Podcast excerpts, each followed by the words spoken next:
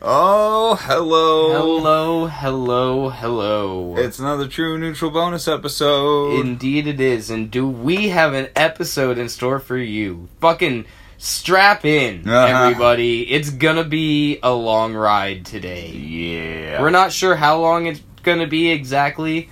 Um... If it gets, it's all coming out as one. We're not two-parting this. No. Are we? No. So no. This might well be the longest episode. Oh, yeah. It's definitely going to be the longest, but for the foreseeable future, even. Yeah. Yeah, there's a good chance of that. So, uh, I have done a lot of research, and, uh... He's, he's outdone himself. That's what he's done. And I'm going to talk about the life and eventual death of Walt Disney. And p- potential rebirth. Walt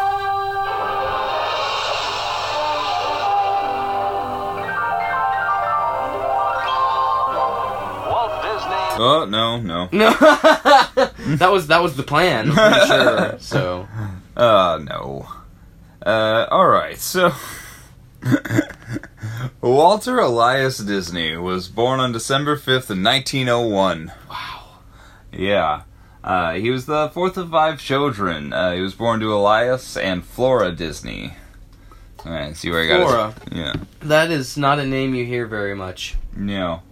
No, there's... Interesting. There's a couple of fun names in this one. Um, he had three older brothers, uh, Herbert, Raymond, and Roy. Roy will come up a lot. Roy was very in with the business. All right. And, in the business. Yeah, and one younger sister, Ruth, who was never mentioned again. Oh, dang. Don't know what happened to Ruth.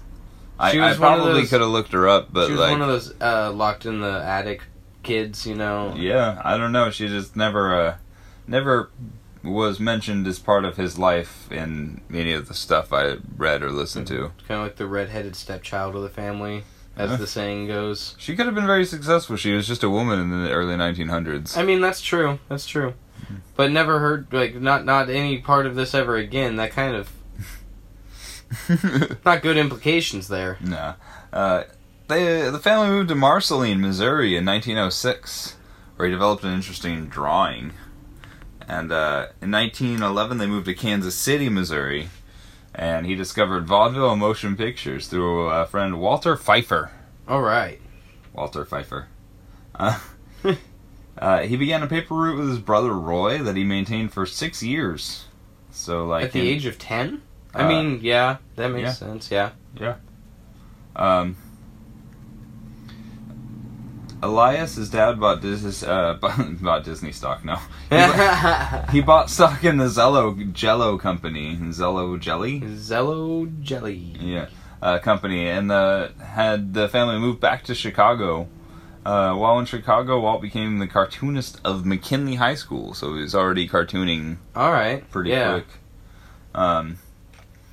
In nineteen eighteen, he forged his date of birth to help the war effort, becoming an ambulance driver for the Red Cross. So, uh, I think he would have been sixteen or seventeen. nineteen eighteen, he would have been seven, either sixteen, about to turn seventeen, or he had just turned seventeen. Yeah, so he would have just like just been under, so it probably wouldn't have been too hard to fake it. But yeah, yeah he faked yeah. it to help out, which is pretty cool. Shows some drive and determination for a high school kid. Um...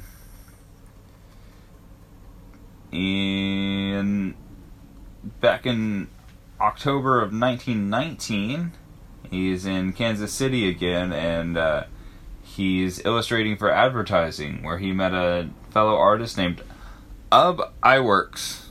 That's a very interesting name. Now, it could be Iwerks. Uh, it's Ub, U B, uh, yeah. and then I W E R K S. It, I have no idea. It's German, I'm pretty sure. So it's probably Iwerks, but it Iwerks sounds funny. Um, but that that's a hell of a name. Also illustrating for a company, like eighteen or nineteen, eighteen. Is that what you said? Nineteen nineteen. Nineteen nineteen. Yeah. So yeah, he's only eighteen years old. Yeah. Like he's illustrating for advertising. Yeah. Yeah, and yeah, I met another artist, and then uh. he ended up getting laid off and uh, getting a job at Kansas City Film Ad Company, which used cutout animation. So he was doing some animation work with them. All right. And uh, He borrowed some supplies, then he learned some animation at home. Borrowed seemed really brushed over. I think he stole stuff from the office to do stuff at home. Oh, yeah, yeah, yeah. He definitely stole stuff from the office to do stuff at home. Uh, but, it's okay, that's over one hundred years ago and he's dead now. Yeah. So we can but talk about it. He realized cell animation would be a lot better than the cutout style they were using. Yeah. Um, but he couldn't convince his boss. So he started a new company with a, a coworker of his named Fred Harman. Fred Harman. I said Harman because it's two A's. Harman. Harman. uh, it's a more fun way to say it anyways. Yeah, and they started producing cartoons for a local theater. Uh, and this led to Laugh-O-Gram Studios, where he hired his old friend Iwerks, Iwerks as well as uh, Harman's brother Hugh and Rolf Ising. Uh, oh, sorry. His brother Hugh Harman mm-hmm. and Rudolph Isling. Okay. Uh, among others. Big burp. Nice. Uh, Laugh-O-Gram produced a twelve-minute live-action uh, animation combination film, but went into bankruptcy in nineteen twenty-three. Live-action animation... What was the... the... live-action animation combination film. Uh, live-action animation combination. I love... That's so much fun to say. Oh, my God. Uh, uh, that pretty much drove them into bankruptcy in nineteen twenty-three. Woo! After, That's go. You know, you do something, you give it a hundred fucking percent. You give everything you got, and you hope it works. Uh, uh, that short film was the Alice in Wonderland original idea that Walt produced. It was the first thing he really like put his heart and soul into. Like this was what he was gonna sell. And uh, at twenty-one, uh, he joined his brother Roy, who was in Los Angeles, and he tried to sell that Alice short film. All right. Uh, Margaret J. Winkler, Winkler, Winkler uh, would be the f- person to buy it, losing out. Sorry, Henry. Losing the rights to Out of the Inkwell and Felix the Cat, she needed a new series. She saw that uh, series in Disney and Alice. Okay. Uh. In October, Winkler and Disney signed for a contract for six Alice comedies with an option for two further series of six episodes each. Hmm. So, uh, big deal right off the bat. Yeah. Yeah. Uh, Walt and Roy opened Disney Brothers Studio, which later became the Walt Disney Company, to produce shorts. Okay. I don't know, uh, there's never actually any clarification, maybe if I had gone to Roy's, but uh, there's never actually any clarification of why I went from Disney Brothers to Walt Disney Studios. I mean, he just got out at a certain point. Maybe Walt bought him out when he decided he was going to go, so he just took over full control. Oh, yeah. Roy was, seemed to be involved until he retired. Like, he's still at the company. I don't know. Maybe he was just a better behind-the-scenes numbers guy, and Walt was a better face. Well, he's definitely a really good face, and he proves it. Like, so maybe that's just what they did, and maybe they were like, it'll be better for business if it's you doing it, and I'll still be here just in the background taking care of the rest of the stuff. Yeah. Yeah, valid. Um, but, yeah, after they got the short sold, they convinced both Virginia Davis, who was the live-action actress for Alice, her family, and uh, Ub Iwerks to move from Kansas City to L A for the project. Damn right. When you get something big, you bring your people with you. Yeah, so uh, all of them moved from Kansas City, Missouri to Los Angeles. Like that. Hell yeah. Most of the way across the country for this Alice in Wonderland deal. Yeah, yeah. Um, in nineteen twenty-five, Disney hired an ink artist, or secretary, according to Lillian Page, Lillian Bounds. And uh, in July of that year, they married near Lillian's hometown in Lewiston, Idaho, at her brother's house. Yeah! Yeah! Right in our backyard. Yep, that's right, right around where we live. And uh, she was originally born in Spalding and grew up in Lapway before moving to Lewiston for college. I know all of these places! Yeah! So that's fun. That's, yeah. That's all local for us. Yeah. I, I did know about some of that. He had a house built over in Lewiston for her and things like that. Yeah. Like, it's a really nice place, too. Like, re- I got to uh, deliver some furniture there when I was doing that when I was younger. Nice. And uh, we brought it in the house, and they gave us a, like a little mini tour of the house, and we were like, wow. That's cool. That whole under part of the hill that's all cement, yeah, it's all underground parking. Oh, right. um... Uh, uh, they had two daughters, Diane and Sharon, and Sharon was adopted. Mm-hmm. They never denied her being adopted, but they grew annoyed if anyone brought it up. And I thought that was super understandable. Yeah, yeah, I, no, that makes sense. They're like, I, shut the fuck up, she's my kid. Yeah, it was really weird. This, this, pretty much everything I read was like, yeah, they were really irritated when people brought up their daughter was adopted. Like, yeah, you would be. Yeah.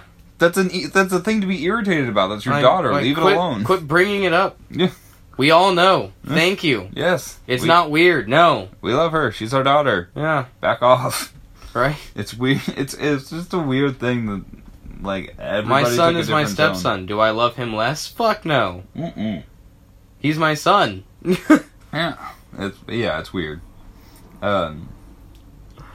But Disney took efforts to keep his daughters out of the spotlight. And uh, in nineteen twenty-six, the first official Walt Disney studio was established at twenty-seven twenty-five Hyperion Avenue. Oh, such a good name. Yeah. Hyperion Avenue. Yeah, it's so good. Uh, I was such a sucker for a good name, you guys. Mm-hmm. I never realized that till I started this podcast. And then every good name that comes at me, I'm just like, oh, fuck yeah. Well, well, let's see how you like this one. Winkler handed the Alice series to Charles Mintz. Charles Mintz. Uh, with whom Walt had a tenuous, somewhat strained relationship. That's a quote. Oh, oh well, that sounds bad from the start. Yeah. Sounds not promising. Yeah, as the Alice series petered out, Walt and Iwerks created and developed Oswald the Lucky Rabbit. Mm-hmm. Yep. And while it was successful, disagreements between Disney and Mintz, not to mention the realization that the Universal, uh, that Universal owned the I P for Oswald, Disney was given an ultimatum. Take a severe pay cut, or Mintz would make his own studio.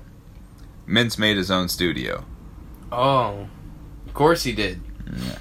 Uh, to fill the Oswald-shaped void, Disney and Iwerks developed Mickey Mouse. Mm-hmm. Originally called Mortimer by Walt, yep. His wife Lillian suggested Mickey as she thought Mortimer too pompous. It's... It's weird, because back then it probably was a very pompous, like... upper class, like, hmm, I'm Mortimer. Yeah. But nowadays, I hear the name Mortimer, and I think of some weird, greasy guy trying to sell me drugs in an alleyway. No, I, I just instantly think Rick and Morty. Yeah. Yeah. Yeah. Yeah. So, so I think it's some weird, greasy guy trying to sell me drugs in a dirt, dirty alleyway. Huh. Well, sorry, Mortimers. Yeah, yeah, I'm, I'm sorry. That That's just what my brain shows me when I hear the name Mortimer. Yeah. Um, Walt would voice the mouse, now synonymous with his name, until nineteen forty-seven, starting with the first post-produced sound cartoon... Uh, cartoon. Cartoon. Cartoon. Uh, Steamboat Willie. Yeah, that's such a classic. Yeah, though Mickey had appeared in two shorts before that, Plain Crazy and The Gallopin' Gaucho. Mm-hmm. Um... Plain Crazy is the only thing I found that Lillian Bounds actually got uh, ink credit on. Oh, okay. So that's fun. Yeah, interesting. That's cool. Yeah. Uh, everywhere else, she's pretty much listed as a secretary. Okay. No. Well, still listed, at least. Well, yeah, she's listed but... everywhere. She's Disney's wife. Yeah. Huh. Well, yeah, but still. Yeah. Uh, getting distribution through Cinephone, the animations gained popularity. Uh... And Disney Horror... horror Disney Horror... Disney hired Carl Stalling to improve the musical quality, and after his suggestion developed the Silly Symphony series, which would tell stories through music. Ah, I, music. Yeah, yeah, yeah, something we know. Um, Ub Iwerks would draw and animate the first series... Uh, the first in the series, The Skeleton Dance, entirely on his own. Wow. Yeah. It wasn't the only time he did that, either. Was, That's a lot of work. He's a really dedicated animator. That's like those people that sit in their rooms and do, like, one five-minute claymation scene on their own over the course of, like, three weeks or whatever. I'm yeah. Like, that's such dedication. Yeah. Claymation, I had to do a thirty-second claymation scene for a class in high school once, and it's such a... giant pain in the ass. I'm sure we'll talk about that more when we do the Tim Burton episode. Oh, I'm sure we will. But I have experience in that, and it blows. um, but yeah, he had, he showed his tenacity through that example. Mm-hmm. And the skeleton dance is actually something you've probably seen. It's just black and white skeletons dancing to a thing while music's mm-hmm. playing and other skeletons are doing it. Like, yeah. Isn't something... that where the classic skeleton xylophone thing started? I, I'm pretty sure, yeah. Mm-hmm. At least in animation. Yeah, yeah. Yeah. Um, yeah, yeah. I'm sure I've seen that. Like, yeah. It sounds extremely familiar to me, so... Yeah. Um, a core group of animators, later known as the Nine Old Men, were hired around this time as well. So they were initially hired around this time, and they later have a title as the Nine Old Men, so... I've hired a wizard's council. They haven't made movies like that yet. uh, he was making it in real life. He didn't need to make a movie about it. uh, when you hire a wizard's council, you don't make a movie about hiring a wizard's council. Okay? I don't know. Uh, we're actually getting through this at a decent speed. Oh. That's nice. Uh, yeah. Maybe it won't be a record-breaking episode. That'll be fun, though. If you say so. Disney asked uh, Powers, who was heading his distribution, for greater pay. Uh, Powers refused and convinced Iwerks to, to work directly for him. Yeah, that was kind of a slap in the face. Oh, best counterplay ever. Oh, you want more pay? I took your best animator. Later. Yeah. Um, Stalling, the music guy that he hired, uh, left Disney Studio shortly after, believing it would go under without Ub. Wow. Yeah. Um, this all led to Walt having a nervous breakdown in October of nineteen thirty-one. Yeah, yeah, that seems legit. Afterward, taking an extended vacation to Cuba with Lillian to recover. He had created and bankrupted his business twice by the time he was thirty. By the time he's still younger than me, had created and bankrupted his business twice. Yeah. That is ridiculous. Yeah. Um, after this, Disney signed a deal with Columbia Pictures to distribute his Mickey Mouse cartoons. Okay. Which only increased in popularity with time. Yeah. Even, even gaining international traction. Of course. In in the thirties. Yeah, yeah, that's amazing. Um, Flowers and Trees in nineteen thirty-two was the first Disney production in color. Using the three-strip Technicolor process, which Disney was able to negotiate the rights for sole use of the technique until August thirty-first, nineteen thirty-five. Wow. So, that's a power play right yeah, there. Yeah, so not only do you develop a color technology for animation, but you negotiate, so you are the only person that can use that for the first three years of its existence. Yeah, that's, that's such a power play. That yeah. gives you such a strong hold on the market by the time everyone else is able to start using it. Like, yeah, it's that's big. Probably not legal today. No, it would probably be shot down by most people today. But like, yeah, they. That's crazy. Unless the the company themselves developed the technology, mm-hmm. then they could probably. But it, it's smart business decisions like that that helped him like stay at the top for so long. Yeah. To this day, Disney is like. The Mouse is, like, the biggest company in the world. I think, well, they're up there. They're not. Amazon, technically, has the most money. Yeah. Uh, a couple other people have, like, products or movies sold or, like, whatever. But, they, mm. yeah. But Disney, Disney's worth a fucking lot. It's way up there. Yeah. Um, Flowers and Trees also won the inaugural uh, Academy for... The inaugural Academy Award for short subject, parentheses, cartoon. Okay. I imagine there weren't many other pictures in that. No. In in thirty-two? thirty-two. Yeah. yeah, yeah. I assume there weren't many other films for them to be competing against, but good for them for winning. Yeah. yeah. Um, Three Little Pigs, as produced by Disney in nineteen thirty-three, was oh, wildly was successful. I was hoping you were going to say by Green Jelly. No, not this time. Little pig, little pig, let me in. Uh, classic. Uh, Not by the hair of my chinny chin chin. But the as as produced by Disney in nineteen thirty-three, was wildly successful, allowing him to expand his studio staff as well as win him another Academy Award. It was described by Adrian Danks as the most successful... Sorry, hang on. Were you just going to try to skip over that on me? Adrian Danks? Yeah. Oh my god. Yeah, that's a good one.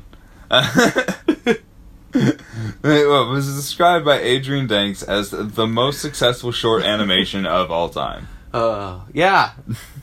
Most successful short animation of all time so far. So far, yeah. Um, something in this showed Walt the importance of storytelling, leading him to... I wonder what that could have been. It was the Prophet. Yeah. Leading to him creating a story department who would storyboard the Disney films. So this is the first storyboard department. Oh, good, good, good, good, good. The first entirely so animated... It's fucking good. The first entirely animated full-length film from Walt Disney Studios would be a four-year venture, and it would be called Snow White and the Seven Dwarfs, mm-hmm. based on the fairy tale. Which... no! Which I did know that that was the very first full-length film that had come out. Yeah. Um... So, this is, it costed one point five million dollars to produce at the time. And it came out in, what, thirty-eight? I, I think you just said it. I, I probably did. I'm sorry. I'm so sorry. I think, yeah, uh, yeah, it, yeah, it was a four-year venture. I think it comes out in thirty-seven or thirty-eight. thirty-seven or thirty-eight? Yeah, in thirty-eight, it's thirty-eight. Released. Woo! I pulled that out of some weird recesses of my brain. Hell yeah! But, uh... costing one point five million dollars to produce, three times its budget, it was the first animated feature to feature full color and sound. Mm-hmm. Uh, industry insiders called the venture Disney's folly, believing it would never be successful. As well as sending his animators to an art school, he also brought actors and animals into the studio so the animation could be as realistic as possible. And honestly, the... the animation and the the songs and all of that movie still holds up to this day. Oh, it's, it's so good to watch. It's still very good. Yeah. Obviously, a lot of it's been, like, touched up and recolored as time has gone on. Mm-hmm. But, like, growing up having an original V H S copy of that movie... Yeah, it was a great film. It was, it was good back then. Granted, it was not one of my favorite V- or Disney movies as a kid. Oh, I like Peter Pan. Uh... Peter Pan was good. My two favorites when I was a kid oh, were... Oh, and Treasure Planet. Oh, yeah, yeah. And uh, Atlantis. See, no, I was... Uh, Titan Titan A E is, is, is better. Treasure Planet. But Treasure Planet was just Treasure Island in space. It was perfect. So was Titan A E, pretty much. I, I haven't watched it, to be honest. Um... But um, what I was my two favorites that I always like watched on repeat when I was a child was um, The Jungle Book. Thank you, semi truck. That was helpful. Um, was The Jungle Book and Aladdin. Those were my two my two picks uh, every time. Aladdin was definitely up there for me. Uh, Jungle Book less so, but Aladdin was up there. I like Baloo. Uh, yeah, Baloo was great. I don't I don't not like The Jungle Book. It just wasn't a top pick for me. Also, we can't sing any Disney songs when we do this. There's mm. no... Are you sure, Dad? I am quite sure. Imitating the mouse is not going to get us copy struck. No, I've seen singing, South Park. Singing a song, that'll get us copy struck. I want to be what the people are. No. That was totally off enough to not get anything. That was that was absolutely nothing. Uh, anyway. I'm just stopping it now. All of this would pay off when the film was released in nineteen thirty-eight to high praise. By the time, uh, by the same time next year, it had made six point five million dollars. Holy shit! Which made it the most successful sound film at the time. Holy shit. Yeah, in nineteen thirty-eight, six point five million dollars. I did not do the inflation thing. So that's... If if you want to look that up, you can. Yeah, I'm I'm doing that now. Uh, it led to another Academy Award as well. This time the Oscar statue was accompanied by seven miniature Oscars. Which is a hilarious touch. Yeah, that's... That's it was an Oscar with seven little Oscars. That's so this, good. That's great. Yeah. I love that. um, historians would call this the beginning of the golden age of animation. Um, although the next two films, Pinocchio and Fantasia, left the studio in debt. Did you did you get that number? I did not. Sorry. Ah, I thought that's what you were doing. Oh wait, no, I was. I'm sorry. I thought you were asking. Okay, hang on. What were you doing? I am doing that.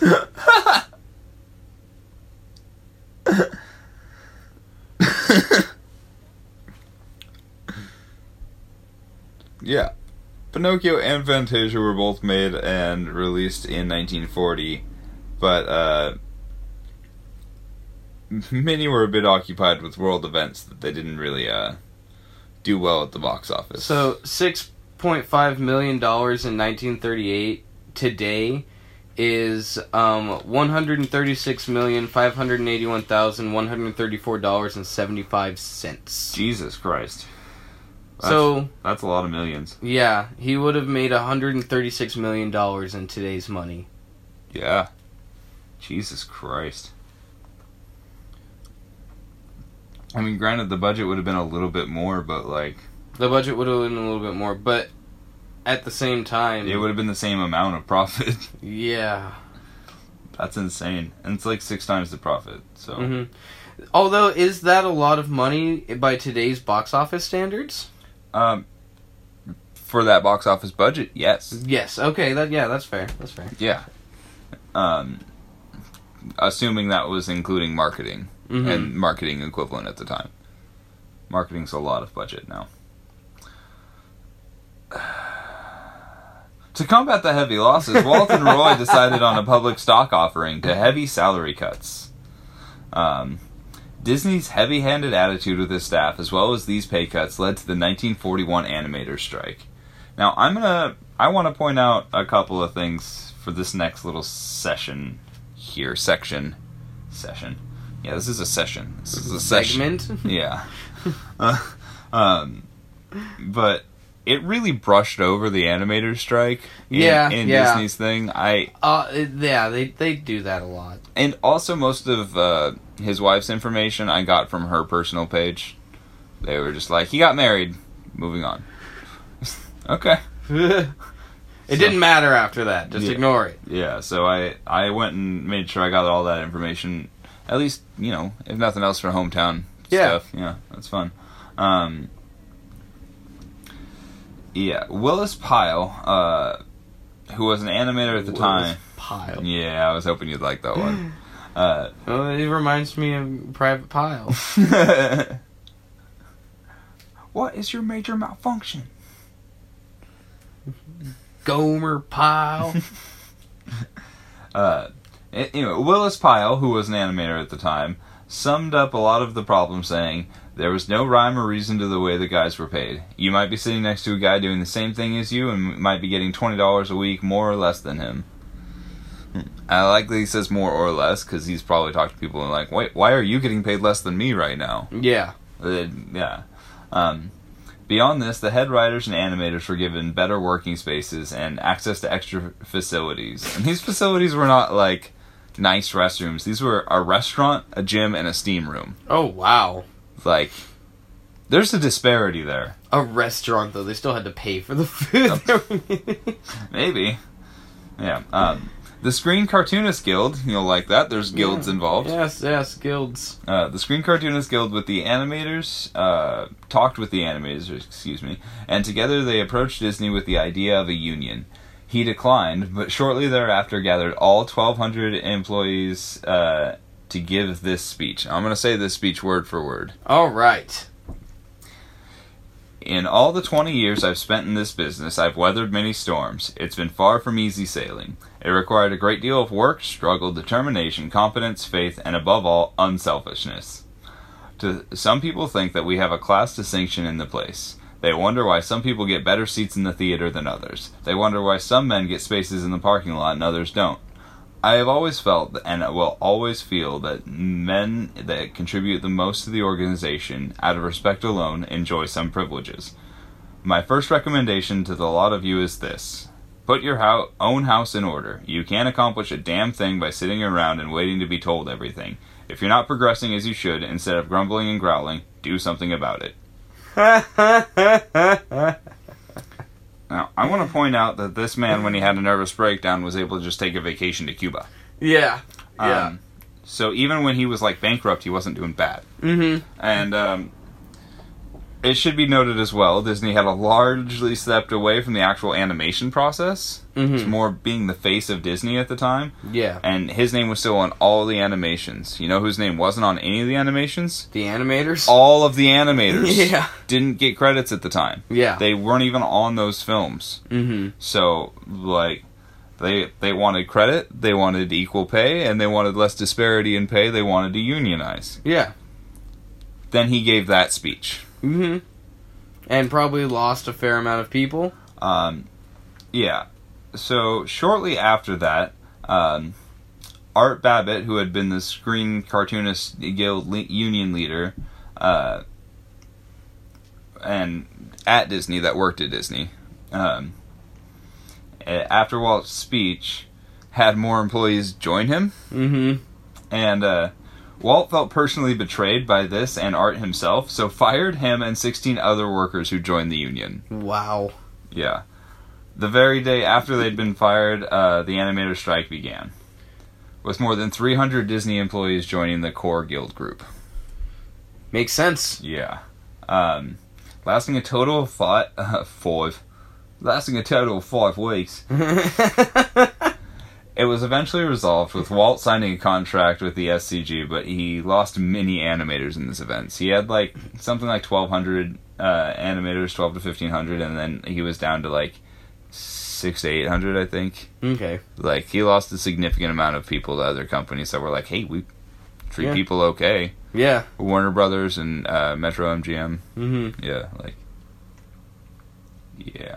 Um, Not anymore, Warner Bros. The fuck? Yeah, what the hell? Um, after the financial troubles of World War Two, offset slightly by Disney animating military instructional films, production slowed. Yeah, and okay. Including with the strike. Mm-hmm. Uh, th- that was not mentioned where I got that information from. I want to point that out. The strike is just left alone. Mm-hmm. Brushes right past that. And that's mm-hmm. why I spent so much time on it, because that was kind of a big deal and changed a lot of the way animators had yeah. credit and stuff. Yeah, yeah, yeah.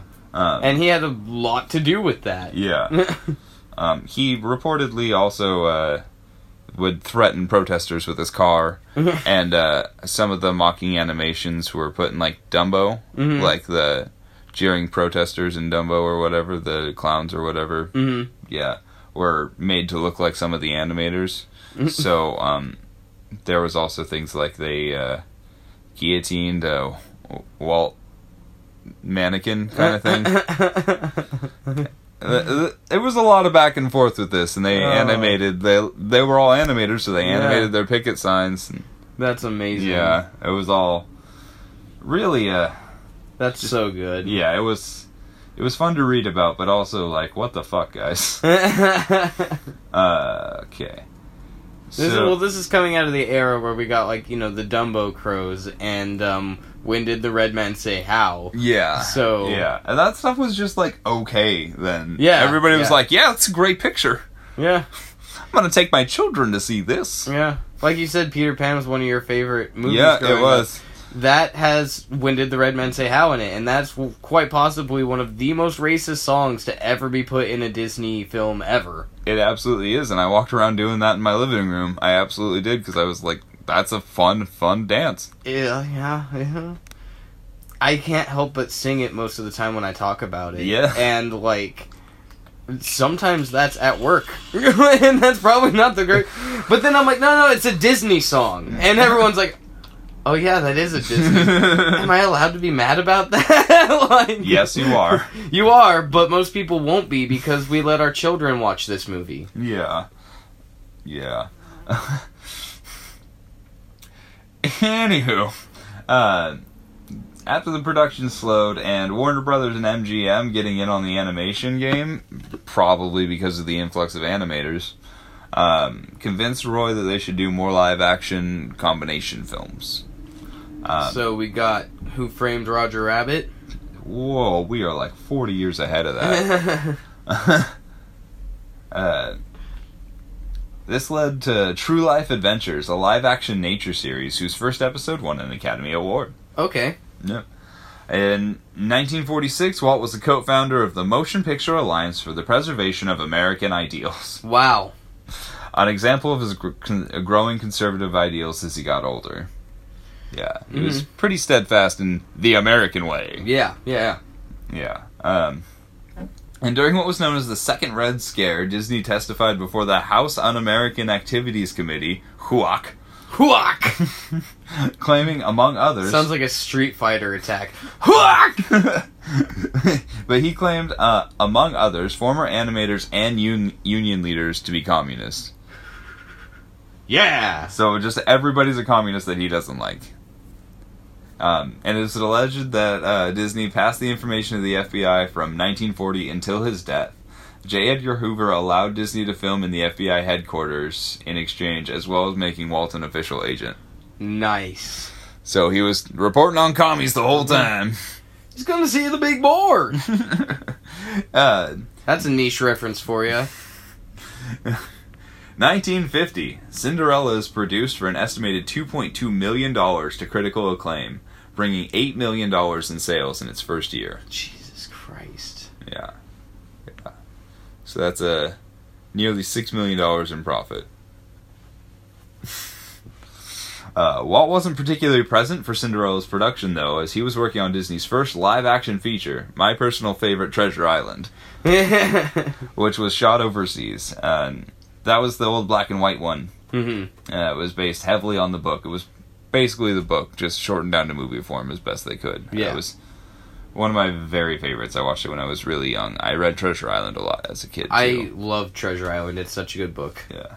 So, uh, yeah, he was working on that while Cinderella was being produced. Awesome. Yeah. Um, the fifties also brought us uh, the Alice in Wonderland that we all know today. Mm-hmm. That was from fifty-one, and Peter Pan in nineteen fifty-three. Mm-hmm. Yeah. Mm-hmm. Uh, Disney had little involvement in these as well, leaving the key parts of his job to the nine old men I mentioned earlier. The Wizards' Council will watch over. I must go make movies. Well, the nine old men allowed him to focus on his other interest. Movies.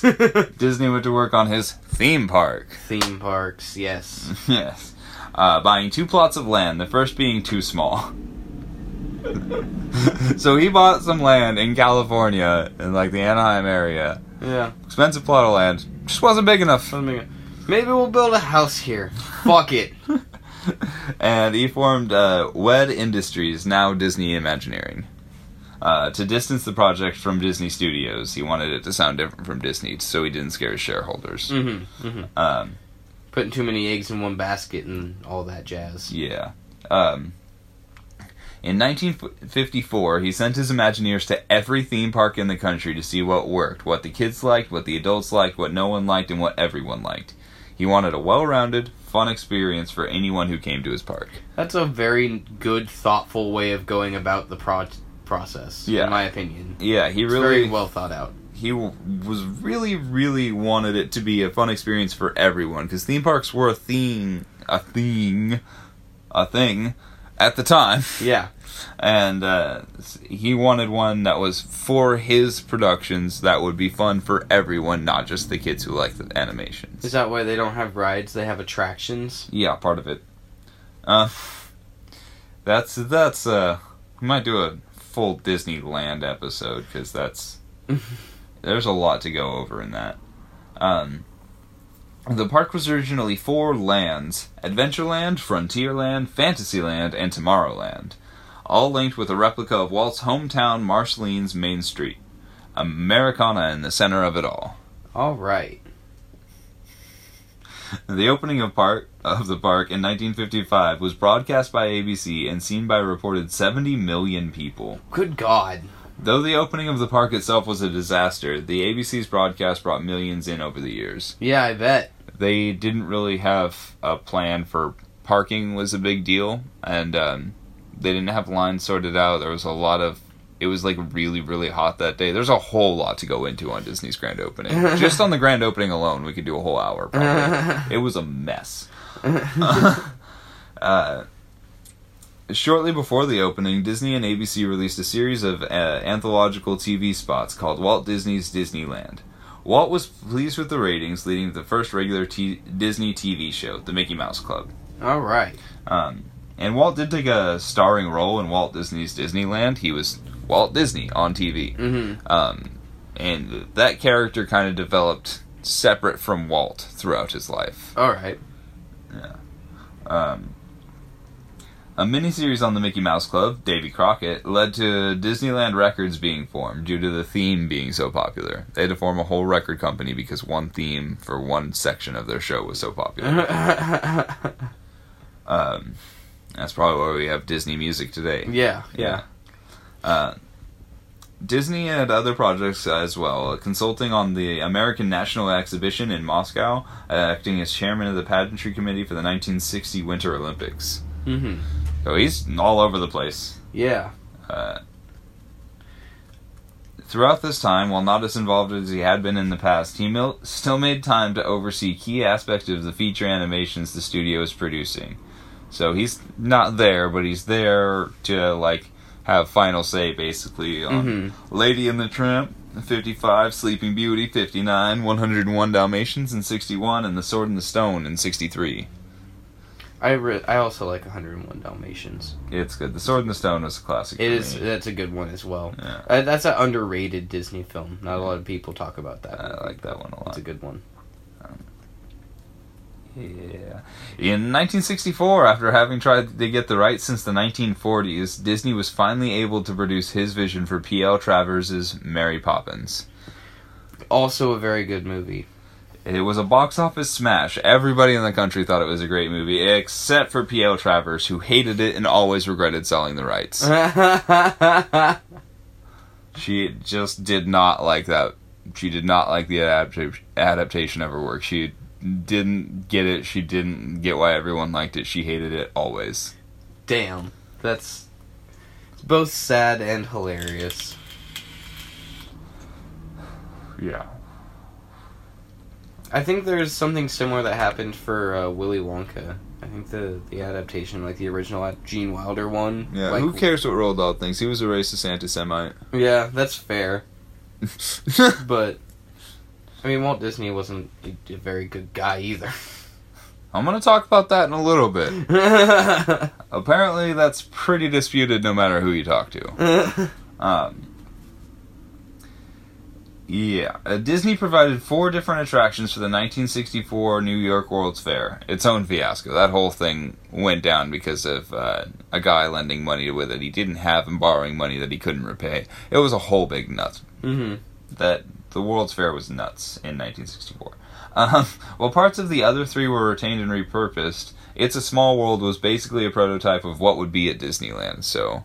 It's a Small World was originally set up in New York, and they basically took a lot of those pieces and moved them to Disneyland. Okay. Yeah, for a World's Fair event. Yeah. Yeah. Uh, Disney announced plans for Disney World in nineteen sixty-five, which was to include Magic Kingdom, which was Disneyland but more, mm-hmm. as well as golf courses and resorts, all to be focused around Experimental Prototype Community of Tomorrow, or EPCOT. Okay. Now, um... I personally love the idea of EPCOT. I'm gonna uh, and I'm pointing that out beforehand because I am gonna read Walt Disney's own description of what EPCOT was, his vision of what it was. Yeah. Um, it was an experimental prototype community of tomorrow that will take its cue from the new ideas and new technologies that are now emerging from the creative centers of American industry. It will be a community of tomorrow that will never be completed, but it will always be introducing and testing and demonstrating new materials and systems, and EPCOT will always be a showcase to the world for ingenuity and imagination of American free enterprise. So it's just every new piece of technology that comes out gets adapted and assimilated into the greater whole. Yeah, but and everybody in this community works together to do that. And just... adapt, make better, keep work together. Keep moving forward. Yes. Um, but it was a community of tomorrow that will never be completed.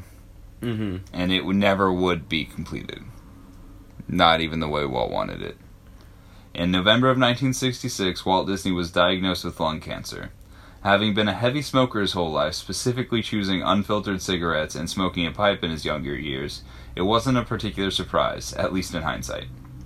On the thirtieth of the same month, he was unwell and transported to the hospital.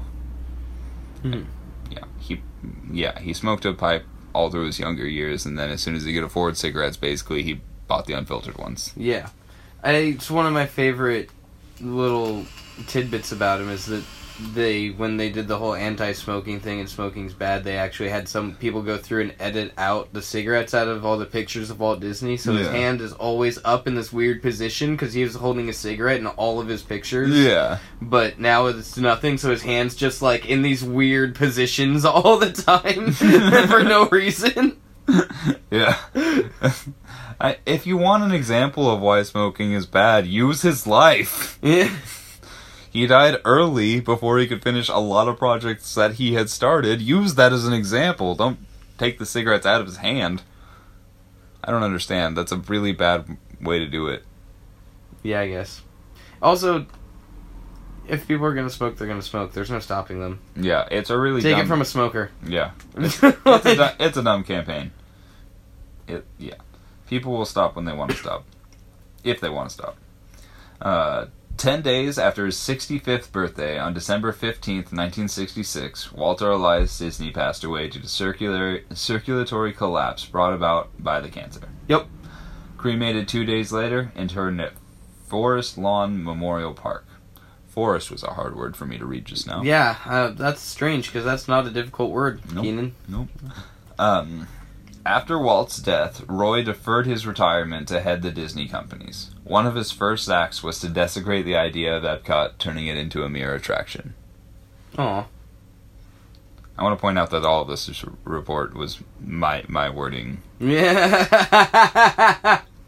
You make it sound a lot worse. He just assimilated it, like Walt wanted. He did not want it like that. um, so I'm going to talk about a little bit about his more controversial things here. I've just got a couple paragraphs on it cause because there are controversial things. Right, so Disney's been accused of being anti-Semitic due to his associations with people who were. Um, he reportedly gave a Nazi propagandist a tour of his animation workshop, mm-hmm. but up, like made a statement a couple months later. It was like, I didn't realize who that person was.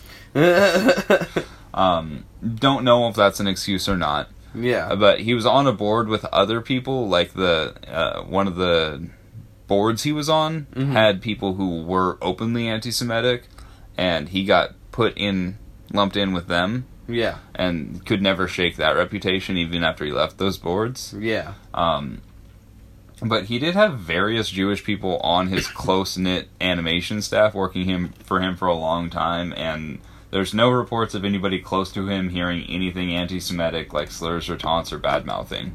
Well, that's good. So, like, there's no, like, first-hand accounts of that. Yeah. So that's, that's I mean, you can kind of, I mean, yeah. Take it for what it is. Yeah. Take everything with a grain of salt. Yeah. Um, similar cl- claims have been lobbed at him for general racism as well. Um, th- there's not really any evidence of that. He was ridiculously racially insensitive. You can absolutely say that. Oh, yeah, yeah, he, yeah. He was a yeah. white man who grew up in the early nineteen hundreds, like... There was, yeah. It's... You can call that a product of the times. Yeah, it's... For sure, because, obviously, like we talk, discussed earlier, you look at some of those early Disney films, and you're like, some of the things that are said and sung about in these movies are just not okay anymore. Right, right. Uh, but, but the same thing can be said about old school Looney Tunes back in the day, and absolutely, like all all of the cartoons back then, like it was it was all done like that. So yeah. Singling Disney out for things like that it's, is slightly unfair, yeah. especially because especially like we were talking about later on, he um wasn't a huge part of like he wasn't necessarily he gave the final say on things like Peter Pan and things like that. Yeah, but he wasn't around. He, those weren't his ideas. He wasn't animating it in and being like this needs to be in there. Right, you know, right. He was just he was overseeing those projects. Those mm-hmm. were just yeah. And growing up, when the time he did, when he saw that song, he was like, You don't see anything wrong with that. Yeah, that's a fun one. Yeah. And that's a bop. Yeah. Kids are gonna love that. You hear that tune, boys? Good job on that tune. Right. The mouse is gonna make lots of money off of this. Yeah. How? But there's no record of him ever disparaging a black person or black people, employed or otherwise, because he did also have black people in animation with him at the time, which was not really regular either, so, mm-hmm. you know, there's just not really any evidence of this. It's kind of people want to just be mad. I just, when you did that, I got this weird image of him standing, like, watching the, the preview for that song for the first time or whatever. Big old cigar or cigarette in his hand. He takes a long drag and he just kind of chuckles to himself. How? Yeah, the kids are going to love that. Just like... Well, it's going to be like right on point for us because I have one final paragraph. And I'm just going to read it out. Okay. Hit me with it. So Walt Disney was a lot of things. He was a union-busting, chain-smoking, misogynist-leaning workaholic with an impossibly high expectations and standards. Yep. He was also incredibly driven, always looking forward and to how he could help future generations while providing timeless entertainment for the current generations. The work him, his studio, his partners, and his theme parks did laid the groundwork for much of entertainment today, while leaving his name in the minds of nearly every child with access to cinema, and a portal back to that child for every person who grew up with Disney's name opening up their favorite film. Walter Elias Disney made his mark on this world, fusing his name with animation, entertainment, fascination, wonder, and dreams. Damn right. Bravo. Thank you. Yeah. Bravo. Uh, that's my report on Walt Disney. It, it was actually reasonably timed. I'm going to um, have to make these longer, I guess. I actually have a couple of things that I wanted to talk about, and I was waiting to see if it would come up at all. All right. Yeah, um, absolutely. But I think it's also interesting, and I find it interesting that it didn't seem to be mentioned a whole lot within that. Um, probably, I guess, because we only covered Walt Disney and his life and not necessarily the company itself. Yeah, yeah, that was... I, I actually plan on doing a separate report about the Disney company. So we'll probably delve into this topic a bit more at that point then. But even during his life, you have to think that, while the laws were different than they are now, mm-hmm. um, Disney himself and, by extension, his company...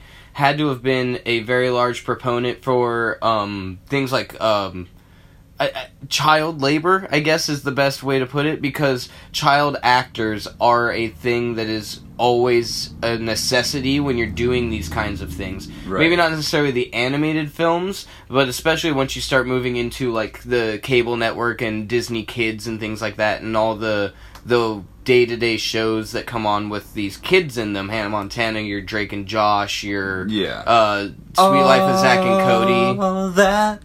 Yeah, all of that. Yeah, all of these different things um, require these these young actors. Amanda, Amanda, Amanda, Amanda, Amanda Show. Yes, yes. The Amanda Show as well. Man, I forgot about that. That's because um, Amanda Bynes had horrible experiences and has gone away. I yeah. think she also have, might have a conservatorship. Yeah, it's all bad. Yeah. But but my my point, especially for things like, a great example is the, the Mickey Mouse Club. Right. Um, where you needed to have these child actors when... Acting is one of the very, very few jobs where child labor is allowed. Right. And so you, I, I presumably would have to think that Disney and himself, as well as his company, um, had to have had a lot to do with making sure that that was a, a thing that was able to happen. Yeah, I wouldn't be surprised because yeah, that uh, the girl that played Alice in the original short was twelve or thirteen at the mm-hmm. time. So, yeah, that would have been one early example. And, I mean, I know that things were a lot looser for a while, because what was her name for uh, The Wizard of Oz? Oh, yeah, yeah, yeah. Yeah, she got fucked over by everybody who produced that movie. Mm-hmm. Yeah. But, at the same time, there were still some sort of laws in place, I assume, about that kind of thing. Yeah, I would assume, but I, yeah, I, that didn't come up at all for Disney's life. Yeah, yeah, which I found interesting, because he had to have been, like, a, a one of the pioneers of that kind of, I need children to work for, to work to work for for these productions, because these productions, like, they're live action. I can't have, you know, thirty-year-old people playing a ten-year-old child. I need a ten-year-old child to come be a ten-year-old child. Right. I think more along the lines of Disney would have been fighting against the laws that came in to control their labor. Mm-hmm. I think that's probably more along the lines of what that would have been, because he would have been like, whatever, this twelve-year-old worked twelve hours a day for me. Yeah. What, what, what's your problem? You want them only to work, what, four, six hours? That's ridiculous. You just give them a peanut butter sandwich and send them back out there. They're fine. Yeah. Yeah, you guys got cocaine yet? Just pump them with that. You ever tried a cigarette, boy? You won't be hungry for about three hours. Here's some coffee. Black. Nope. Please, may I have some sugar? No sugar, damn it. Don't need you being all hyper and jittery in front of the camera. I already given you caffeine. But your Mary Poppins movie. It was a lie. Everything we do is a lie. It's for money. It's for money. It's all going to make my pockets jingly. uh, it, honestly, yeah. Uh, Disney is a huge inspiration for me. Um, as far as... Just just living the life and going and doing exactly what you want and making it work. Yeah. It's hard not to admire his uh, determination. Mm-hmm. Yeah. The fact that he started so young and never stopped doing what he wanted to do. Yeah. It really... It, it's cool to read about. It's cool to realize that his name is so big and he grew up just a country kid who wanted to draw. Mm-hmm. Like, his name is huge. Yeah. Yeah, it's, it's the name of entertainment. So the other thing, did did he really get himself all frozen? Uh, there was nothing about that. I don't, no, he got cremated. He was cremated two was days cremated? after he died. Okay, because that was the huge. That was such a thing when we were kids. Yeah, that the, he was frozen he was, and in the park. Yeah, he was frozen and he was somewhere underneath Disneyland or Disney World, and. They had, after they had frozen him, they had separated his head from his body for some reason, was always part of the, the story that I was told. Yeah, and they were going to revive his brain. They were going to revive him when the technology became good enough to do so. Yeah, and that, that would... I mean, if they froze him, separated the head, burned the body so he got cremated, but the head is frozen and waiting to be maybe, revived. Maybe down. That's where the rumor came from, because because he definitely would have been reported as cremated. Yeah. People would have probably seen his urn. Mm-hmm. So they cremated the body, but maybe the head is still frozen down underneath Disneyland somewhere, just waiting for the day they can wake him up and turn him into an A I. Well, like Cave Johnson. I'm the guy that's going to burn down your house. With lemons! That's such a good game. uh, yeah, but that's that's my report on Disney. I, that was a lot of fun. Yeah. I really enjoyed that. Hell yeah. Oh yeah, well, we're going to do more of these. They're just going to They they took, It took a lot of work for Keenan to, to get this done, honestly, so... Yeah. I'm going to do more, though. This was a lot of fun. Yeah, yeah, it was very in-depth, and I really enjoyed it. Hell yeah. Well, that's True Neutral Bonus. True Neutral Bonus episode. Um, bye-bye. Peace out.